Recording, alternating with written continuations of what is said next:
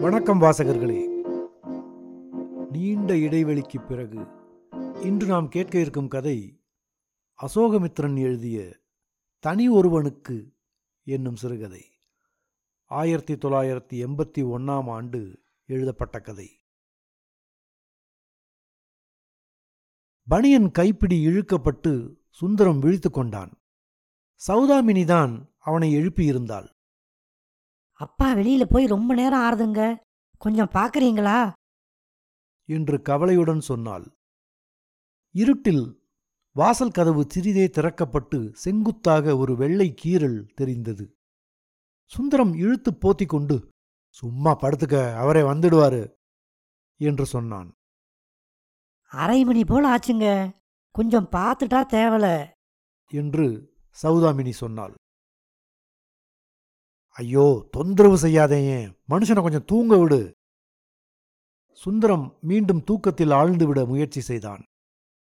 ஆனால் அவனே சிறிது நேரத்தில் விழித்துக்கொண்டு வாசல் கதவு பக்கம் பார்த்தான். அந்த வெள்ளை கீறல் இன்னும் தெரிந்தது.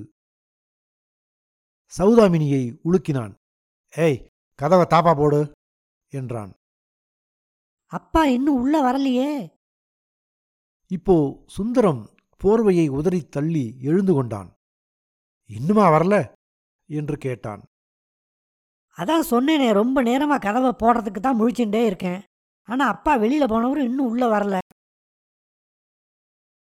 சுந்தரம் எழுந்து வாசல் கதவை தாண்டி வெளியே சென்று பக்கத்தில் இருந்த பாத்ரூம் கதவருகில் நின்று கொண்டு அப்பா என்று குரல் கொடுத்தான்.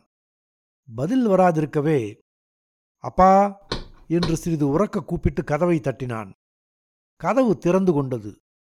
அந்த இருட்டிலும் பாத்ரூம் காலியாயிருந்தது. அங்கிருந்த வெள்ளை பீங்கான் தெளிவாக தெரிந்தது. சுந்தரம் உள்ளே வந்து அப்பா பாத்ரூம்லே இல்லையே என்றான். சௌதாமினி பரபரத்து ஐயோ எங்க போயிட்டாருங்க? என்றாள். சுந்தரம் அடுத்த அறைக்குச் சென்று விளக்கை போட்டான். அங்கே அப்பா படுத்துக் கொண்டிருந்தார். விளக்கொளியில் கண்கள் கூசியவராக என்னப்பா சுந்தரம்? என்று கேட்டார். நீங்க உள்ள வந்துட்டீங்களா? என்று சுந்தரம் கேட்டான். அப்பவே வந்துட்டேனே என்று அவர் சொன்னார். சுந்தரம் விளக்கை அணைத்துவிட்டு பல்லை கடித்து கொண்டான். மீண்டும் முன்னறையில் தன் படுக்கையில் போய் படுத்துக்கொண்டு ஏண்டி அவர்தான் அப்பவே வந்துட்டாராமே என்றான். வந்துட்டாரா? வந்தவர் கதவை தாப்பா போடக்கூடாது? அவர் எப்படி போடுவாரு? முண்டம் முண்டம். சரியா கவனிக்காம நடு ராத்திரில ஆளை தூங்க விடாம சாகடிக்கிறியே? நான் தான் சாகணும். தினம் தினம் இப்படி தூங்க முடியாம திண்டாடினா நான் தான் சாகணும். ஆமா. வாய்க்கு வாய் சாகணும் சாகணும்னு சொல்றது. அவர் வெளியில போனதை கவனிச்சவ உள்ள திரும்பி வந்ததையும் கவனிச்சிருக்கிறது தானே? எனக்கு என்ன தெரியும்? நான் கண் அசந்துட்டேன் போல இருக்கு. அதுக்கு என்ன ஏன் கழுத்து இருக்கிற நான் ஒன்றும் கழுத்து இருக்கல வீட்டை திறந்து போட்டு வைங்க. இருக்கிற கொஞ்சம் நஞ்ச சாமானையும் திருடன் அள்ளிட்டு போகட்டும். போகிறோம் போகிறோம் உன் அருமையான வாயால் வாழ்த்துப்படாத. ஒரு தடவை திருட்டு போனதுக்கே இன்னும் வழி ஏற்படலை. சௌதாமினி தனக்குள் முணுமுணுத்த வண்ணம் சுருட்டி படுத்துக் கொண்டு விட்டாள். இனிமேலும் சர்ச்சையை வளர்க்க மனமில்லாமல் சுந்தரம் எழுந்து வாசற்கதவை தாழிட்டான். அந்த கதவின் இரு தாழ்பாள்களையும் சிறிது தந்திரமாக போட வேண்டும். அது அப்பாவால் முடியாது. அவன் மீண்டும் படுக்கையில் சாய்ந்தவுடன் சௌதாமினி தீர்மானமாகச் சொன்னாள். இதோ பாருங்க இந்த பாத்ரூமை வீட்டுக்காரங்க கிட்ட சொல்லி உள்ளே வைக்க சொல்லுங்க. இல்லை வேற வீடு பாருங்க. இப்படி தினம் சிவராத்திரியா என்னால் கண் முழிக்க முடியாது. சிவராத்திரி உனக்கு மட்டும்தானா? என்னையும் தானே கழுத்து இருக்கிற நான் என்ன கழுத்தறுத்தேன்? உங்கள் அப்பா ராத்திரியில் எழுந்து ஒன்றுக்கு இருந்துட்டு வந்தா நானா கழுத்தறுக்கிறேன்? சரி சரி வாயை மூடு. நான் வாயை மூடிக்கிட்டு தானே இருக்கேன். வீடு பார்த்தப்பவே ஒழுங்காக பார்த்துருந்தா இந்த வம்பே இருக்காது. என்னடி வம்பு? இந்த மாதிரி இடத்துல மறுபடியும் வீடு கிடைக்குமா? என்ன வீடோ இது? மாடி போர்ஷனில் கக்கூசை வெளியில் வச்ச வீட்டை இங்கே தான் பார்க்குறேன். உள்ளே இருந்து அப்பாவின் குரல் கேட்டது. என்னப்பா சுந்தரம்? இன்னும் தூங்கலையா? ஆமா பெருசா தூங்க விடுறீங்களே என்று சுந்தரம் வாய்க்குள் சொல்லிக் கொண்டான். முப்பத்தைந்து வயதுக்கான மூப்பு அவனுடைய தூக்க பழக்க வழக்கங்களில் சிறிது சிறிதாக மாற்றங்கள் உண்டு பண்ணிக் கொண்டிருந்தது. இப்போது அவனே எழுந்து பாத்ரூமுக்கு போய் வந்தான். சிறிது நேரத்தில் மறுபடியும் வாசல் கதவு தாழ்பால் விளக்கப்படும் சத்தம் கேட்டது. சுந்தரம் படுத்திருந்தபடியே பார்த்தான். மீண்டும் அப்பா. முந்தின இரவு வந்திருந்த ஒரு விருந்தாளிக்காக சௌதாமினி காப்பி கலந்து கொண்டு வந்து கொடுத்தாள். அவர் காப்பியே சாப்பிடுவதில்லை என்று நிர்தாட்சணியமாக மறுத்த பிறகு அந்த ஒரு டம்ளர் காப்பியை அப்பாவிடம் கொடுத்தது எவ்வளவு தவறு என்று இப்போது தெரிந்தது. அப்பா வேண்டா வெறுப்பாகத்தான் குடித்தார். சுந்தரம் படுக்கையில் எழுந்து உட்கார்ந்து கொண்டான். பொழுது விடிந்தவுடன் அப்பாவை டாக்டரிடம் அழைத்து போக வேண்டும். அப்பாவுக்காக மட்டுமல்லாமல் தன் சுயநலத்துக்காகவும் தான் இம்முறையும் ஏனோ அப்பா வெகுநேரம் எடுத்துக்கொண்டார். அவர் திரும்பி உள்ளே வந்தாரா இல்லையா என்று நிச்சயமாக தெரியவில்லை. சுந்தரம் எழுந்து அடுத்த அறை விளக்கை போட்டான். அப்பா இல்லை. வாசல் கதவும் உள் தாளிடப்படாமல் மூடியிருந்தது. பாவம் அப்பா என்ன சிரமப்பட்டுக் கொண்டிருக்கிறாரோ? அவன் அப்பாவை போய் பார்க்கலாமா வேண்டாமா என்று யோசித்திருந்த நேரத்தில் காலிங் பெல் அடித்தது. அந்த வீட்டில் அது உறக்கச் செயல்படும் சாதனம். ஊரே அமைதியில் ஆழ்ந்திருக்கும் அந்த வேளையில் அந்த சத்தம் பட்டறை சம்மட்டி போல கேட்டது. சௌதாமினி சுந்தரத்தின் அம்மா வேலைக்கார பெண் எல்லோரும் விழித்து கொண்டு விட்டார்கள். சுந்தரம் விரைந்து சென்று கதவை திறந்தான். வெளியே அப்பா நின்று கொண்டிருந்தார். என்னப்பா இது? என்று சுந்தரம் கேட்டான்.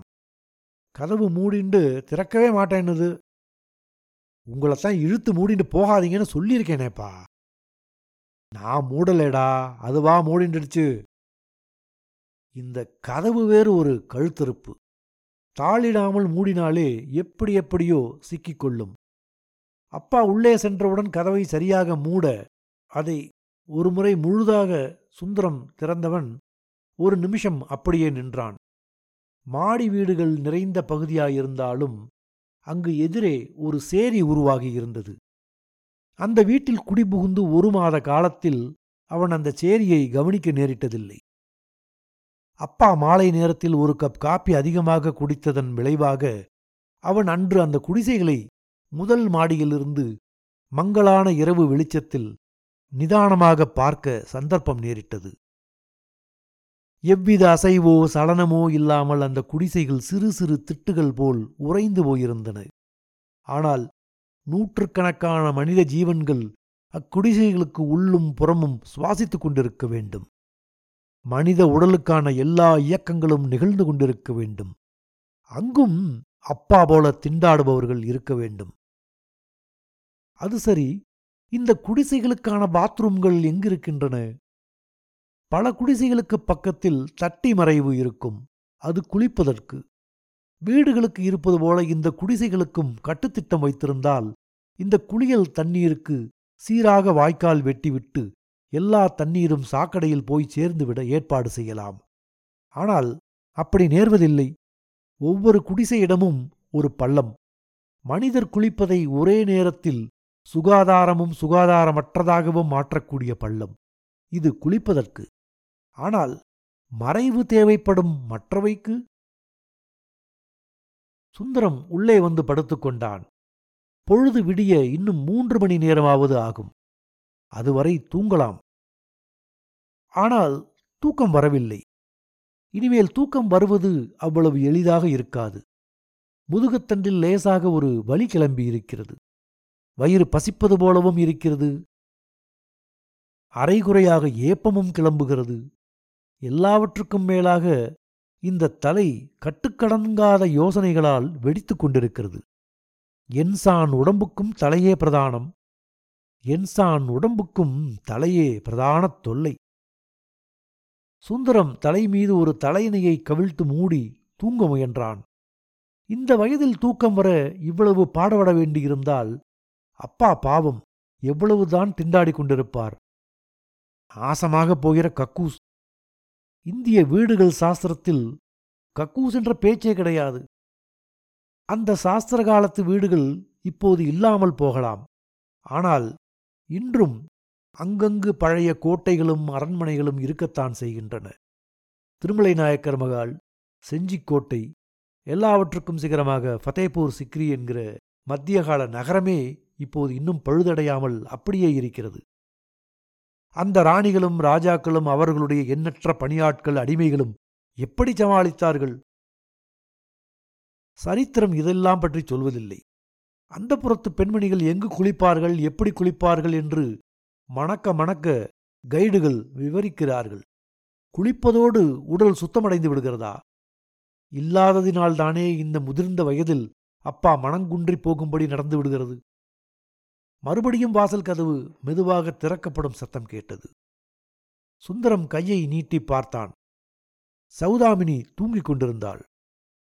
அப்பாதான் மறுபடியும் பாத்ரூமுக்கு சென்று கொண்டிருக்கிறார். சுந்தரம் மெதுவாக அப்பா! என்று குரல் கொடுத்தான். பதில் கிடைக்கவில்லை. அப்பா வெளியே சென்றிருக்க வேண்டும். இன்று ஓரிரவிலேயே சுந்தரத்துக்கு தெரிந்து அப்பா மூன்று முறை வெளியே போய்விட்டு வரும்படி நேர்ந்து விட்டது சுந்தரத்துக்கு ஊரெல்லாம் கட்டண கழிப்பிடம் என்று கட்டி வருவது கவனத்துக்கு வந்தது. அவன் சிறுவனாக இருந்தபோது அப்பாவும் அவனுமாக ஒரு முறை மவுண்ட் ரோடுக்கு சென்றிருந்தபோது இந்த வசதிக்காக அப்பா தேடியது நினைவுக்கு வந்தது. அப்போது அண்ணா சிலை இருக்கும் இடத்தில் பூமிக்கு கீழே படியிறங்கிச் சென்றார்கள். அந்த புரியாத வயதிலும் சுந்தரத்துக்கு அங்கே செல்வது பயம் எழுப்பியது அப்போது இந்த இடத்தை பயன்படுத்துவதற்கு காசு பணம் கிடையாது. இப்போது அம்மாதிரி இடங்களையெல்லாம் அகற்றிவிட்டார்கள். புதிதாக கட்டணக் கழிப்பறைகள் வாசலில் பட்டியல் இதற்கு பத்து காசு இதற்கு பதினைந்து காசு இதற்கு இத்தோடு இன்னொரு அறிவிப்பையும் எழுதிவிடலாம். காசு கொடுக்க முடியாதா? போ ஒதுக்குப்புறமாக உள்ள சந்தையும் சுவரையும் தேடிப்போ இதை ஆண்கள் செய்து விடலாம் பெண்கள்? இந்த சேரிக்காரர்களிடம்தான் இதற்கெல்லாம் ஒவ்வொரு முறையும் பணம் காசு இருக்குமா?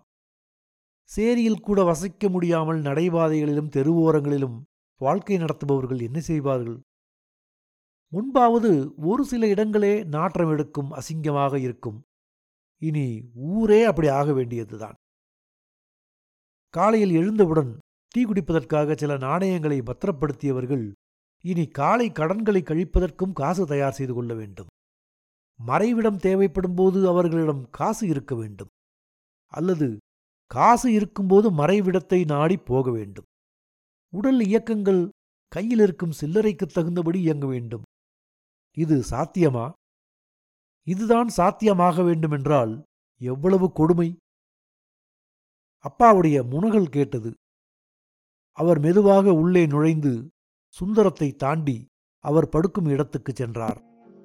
சுந்தரம் ஓசைப்படாமல் எழுந்து வாசல் கதவை தாளிட்டு வந்தான்.